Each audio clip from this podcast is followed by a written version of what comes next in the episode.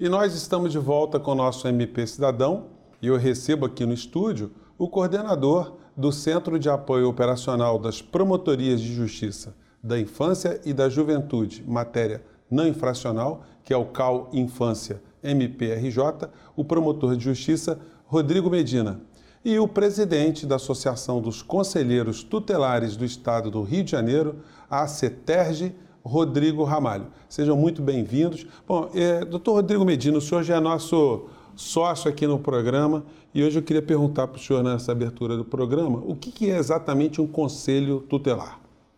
É um órgão que existe em todos os municípios, é composto por cinco pessoas que tem como atribuição aplicar medidas de proteção previstas no Estatuto da Criança e do Adolescente para a população infanto-juvenil do município.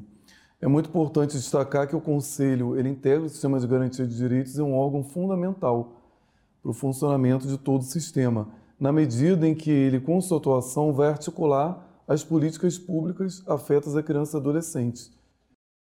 Bom, eh, doutor Rodrigo Ramalho, eh, como é que é, é, é, o cotidiano de um conselho tutelar? O que, que faz o conselheiro?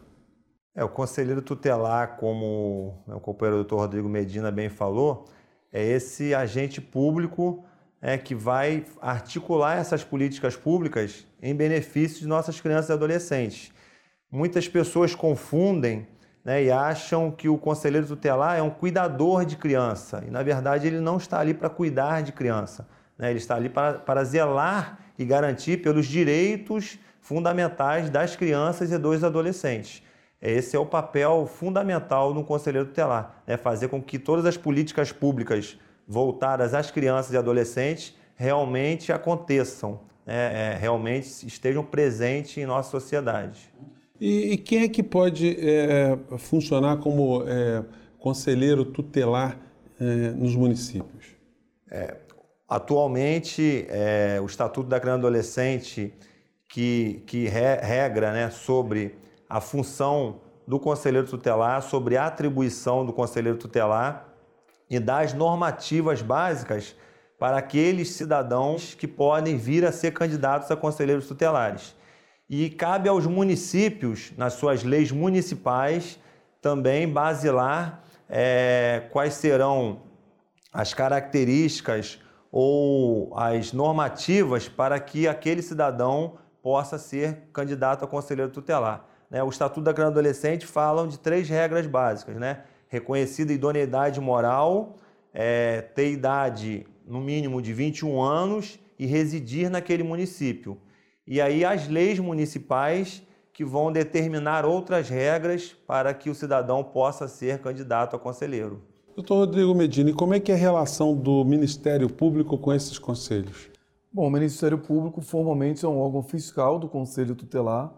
Ele garante que o Conselho Tutelar funcione adequadamente, ele precisa adotar as medidas cabíveis na esfera extrajudicial e judicial para garantir que o Conselho tem recursos humanos e materiais necessários para que funcione e cumpra suas atribuições legais. Mas a relação, para mais do que uma relação de fiscalização, é uma relação também de parceria, porque o Conselho Tutelar e Promotor de Justiça, com atribuição na infância, estão trabalhando no mesmo município, ou seja, no mesmo território, e buscando a mesma finalidade de proteção integral a crianças e adolescentes. Então, a relação que se objetiva é que seja muito próxima entre o promotor e o conselheiro tutelar, uma relação quase diária de troca. Né? O conselheiro está lá na ponta fazendo o seu trabalho com autonomia, é, aplicando as medidas protetivas e o Ministério Público zelando pelo bom funcionamento do órgão, fiscalizando o papel do conselho e, ao mesmo tempo, trocando informações que são necessárias para o trabalho. Doutor Rodrigo Ramalho, a questão do trabalho infantil, uma questão que é uma chaga no Brasil há, séculos, vamos dizer assim. Né? Sim. Se é atribuição do Conselho Tutelar também, do conselheiro, atuar em cima dessa, dessa questão? Sim, qualquer situação que venha ser entendida como violação do direito de uma criança ou de um adolescente, o Conselho Tutelar, né, juntamente com seus conselheiros, tem a atribuição né, e, com isso, a obrigação de poder estar tá fazendo uma intervenção.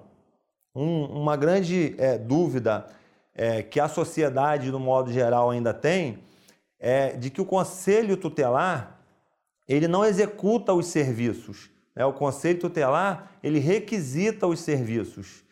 E então, em toda situação na qual o Conselho Tutelar detecta alguma violação de direito, ele faz a requisição de um serviço para que aquele direito que esteja sendo violado, ele possa ser re restaurado naquele momento. Ou seja, não precisa do, do, de alguém que esteja vendo uma violação contra o direito de uma criança, necessariamente tem que ir à delegacia de polícia, ao Ministério Público, sei lá, alguma instituição. Pode ir direto no Conselho pode, Tutelar? Pode ir direto no Conselho e deve ir direto ao Conselho Tutelar. O Conselho Tutelar justamente é, é, foi criado para fazer essa aproximação né, com a sociedade, com a comunidade local, porque a gente entende que os conselheiros são parte dessa comunidade, parte dessas, dessas localidades. Então, eles estão muito mais próximos, vamos dizer assim, das violações de direito do que, de repente, é, a delegacia de polícia ou o próprio judiciário em algumas situações.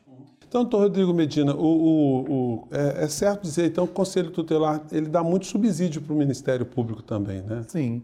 Ele é um órgão autônomo que pode esgotar sua atribuição na esfera administrativa ele representa o Ministério Público em alguns casos, mas sem dúvida alguma, por isso que eu falei dessa relação de parceria, uma troca de informações. O promotor está ali à disposição do Conselho Tutelar, até porque precisa das informações para adotar as medidas, extrajudiciais ou judiciais, e o Conselho Tutelar também é, conta muito, eu acho que com essa é, relação que, que se estabelece com a promotoria. E tem que ser assim para que funcione bem o trabalho.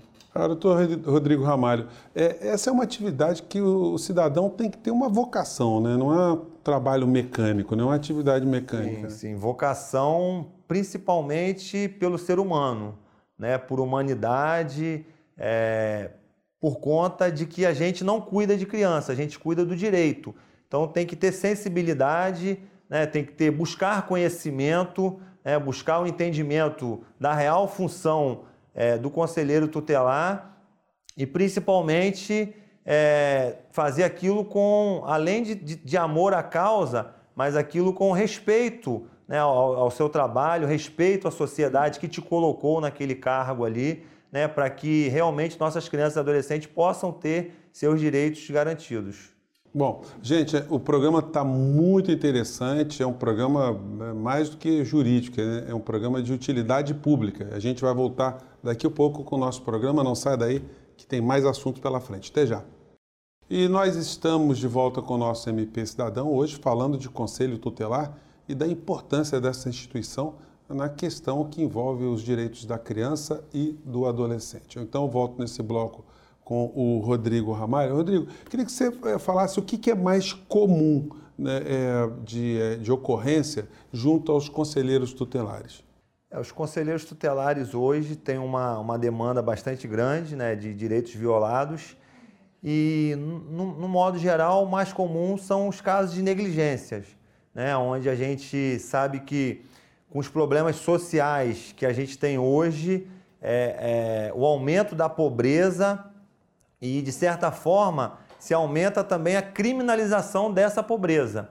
Isso afeta a sociedade, né, na, na qual a sociedade perde muito seus direitos, e aí o Conselho Tutelar tem que tentar, de alguma forma, através da aplicação de medidas, da requisição de serviços, buscar a restauração desses direitos que, que muitas vezes são retirados de nossas crianças e adolescentes. Né? Aí a gente pode citar como exemplo direito à educação, né? às vezes as pessoas não conseguem o acesso a uma matrícula na escola, uma matrícula na creche, e aí o Conselho Tutelar ele tem a obrigação de requisitar esse serviço ao poder público para que possa ser garantido né, a, a, essa matrícula dessa criança. É, em muitos casos, alguns tipos de exames médicos ou de especialidades médicas. A gente tem uma deficiência muito grande nos municípios em relação a especialidades como neurologia, psiquiatria infantil, né, que são serviços é, com bastante peculiaridade no atendimento e que os municípios não têm um suporte necessário para o atendimento das nossas crianças e adolescentes. E o Conselho Tutelar tem essa atribuição de requisitar esses serviços e acompanhar para ver se essa requisição realmente está sendo cumprida, principalmente pelos municípios, né, para ver se esse direito realmente está sendo restabelecido. Doutor Rodrigo Bedina, muitas vezes o conselho tutelar, então, ele, ele acaba se conflitando, inclusive com os pais dessa criança, né?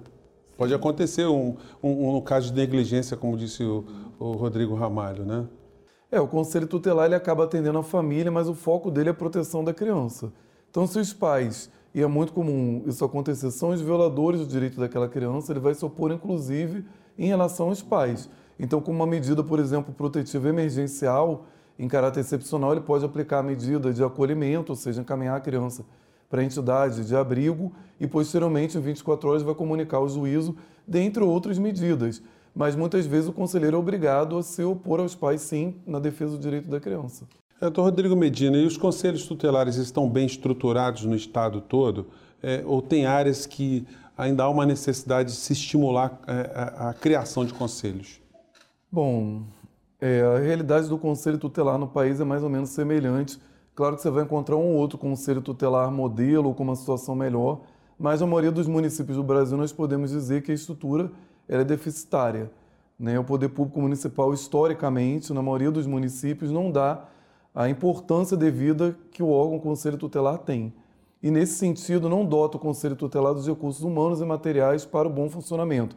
Eu digo instalações dignas para o conselheiro trabalhar e para a própria população ser atendida, é, pessoal na área administrativa que possa oferecer o suporte que o conselheiro precisa para exercer suas atribuições, isso não é uma realidade. É, o CONANDA, que é o Conselho Nacional dos Direitos da Criança e Adolescente, que é um órgão que delibera políticas públicas para crianças e adolescentes, ele estabelece um critério de a cada 100 mil habitantes um conselho tutelar. Sim. Se a gente pegar como base o município do Rio de Janeiro, que nós temos quase 7 milhões de habitantes, nós temos apenas 19 conselhos é, tutelares. É, E a responsabilidade é da prefeitura? É da prefeitura, de dotar o conselho de recursos humanos e materiais e fazer com que o conselho possa funcionar adequadamente. Então, quer dizer, compete todos. Pode falar tudo. A, a, cidade do Rio de Janeiro é a cidade que tem o maior déficit de conselhos tutelares no país, segundo essa resolução do Conanda. Por que, né? na tua avaliação? É, na, na minha avaliação, porque talvez o poder público municipal ainda não tenha entendido a importância do Conselho Tutelar, não tenha entendido a importância desse órgão para o sistema de garantia de direitos. Né? E além de ter o maior déficit, os 19 conselhos tutelares que atualmente é, estão presentes no município do Rio de Janeiro, na cidade, é, como muito bem o doutor Rodrigo Medina falou, estão deficitários. Né? Falta materiais administrativos, faltam condições realmente de trabalho. Por falar em plantão, então, é mais complicado ainda, né? Por uma ocorrência, por exemplo, que, que é, se dê à noite, por exemplo, porque é difícil, porque sem estrutura, né? É, sem estrutura nenhuma, bastante complicado, é, até porque é, quando a gente fala dos grandes centros urbanos, a gente tem a situação da violência, né, que também é um agravante para os atendimentos do Conselho Tutelar, né, porque o Conselheiro Tutelar acaba que ele se coloca também em risco, e aí muitas vezes é, é na, na função de estar garantindo o direito de crianças e adolescentes, ele está se colocando em risco, né? E sem estrutura isso fica mais agravante ainda todas essas situações. Ô, Ramalho, é, o, o, o perfil desse conselheiro, ele tem que conhecer direito, ele tem que ter curso superior? Qual, é, é alguém que esteja interessado em virar, virar conselheiro tutelar, o que, que, deve fazer essa pessoa? É, hoje, atualmente, no ano, né, nesse ano de 2019, a gente está no ano de processo de escolha. No dia 6 de outubro, em todos os municípios do Brasil, né, em data unificada, teremos o processo de escolha. Então é muito importante que as pessoas que desejam né, é, vir a ser conselheiro tutelar busquem dentro dos seus municípios, né, o Conselho Municipal do Direito das Crianças e Adolescentes, para que possam ver a tramitação dos seus editais, né, se alguns municípios já fecharam o período de inscrição, mas alguns municípios ainda estão no período de inscrição, ainda dá tempo daquelas pessoas que desejarem né, é, serem candidatos buscar, e aí você vai ter que preencher alguns requisitos básicos. Né? Que, aqueles requisitos que eu já tinha comentado em relação ao que o Estatuto da Criança e Adolescente preconiza e alguns requisitos que as leis municipais também preconizam. E no mais, é, passando por esses requisitos, vem no dia 6 de outubro as eleições, né, que aí qualquer munícipe é, que tenha hoje condições de votar e ser votado vai poder estar indo às urnas no dia 6 de outubro e votando nesses candidatos ao Conselho Tutelar né, das suas localidades. Bom, então, gente, olha, tá aí a dica. É você que gostou do nosso tema de hoje, você que se interessa por criança e adolescente, você quer fazer alguma coisa útil, faça pelo caminho institucional. Então, no dia 6 de outubro, 6 né? de outubro. 6 de outubro teremos eleições no Brasil inteiro, então você se informe com a sua prefeitura. O MP Cidadão de hoje, infelizmente, fica por aqui, mas nós vamos fazer um outro programa porque a temática exige, né? Eu agradeço hoje mais uma vez a presença do coordenador do Centro de Apoio Operacional das Promotorias de Justiça da Infância e Juventude Matéria Não Infracional, que é o CAL Infância do MPRJ, promotor Rodrigo Medina, e do presidente da Associação dos Conselheiros Tutelares do Estado do Rio de Janeiro, a CETERG, Rodrigo Ramalho. Você também pode nos acompanhar através das nossas redes sociais e mandar suas críticas e sugestões para o nosso e-mail que está aparecendo aí na base do seu vídeo. A gente se encontra na semana que vem. Um forte abraço e até lá.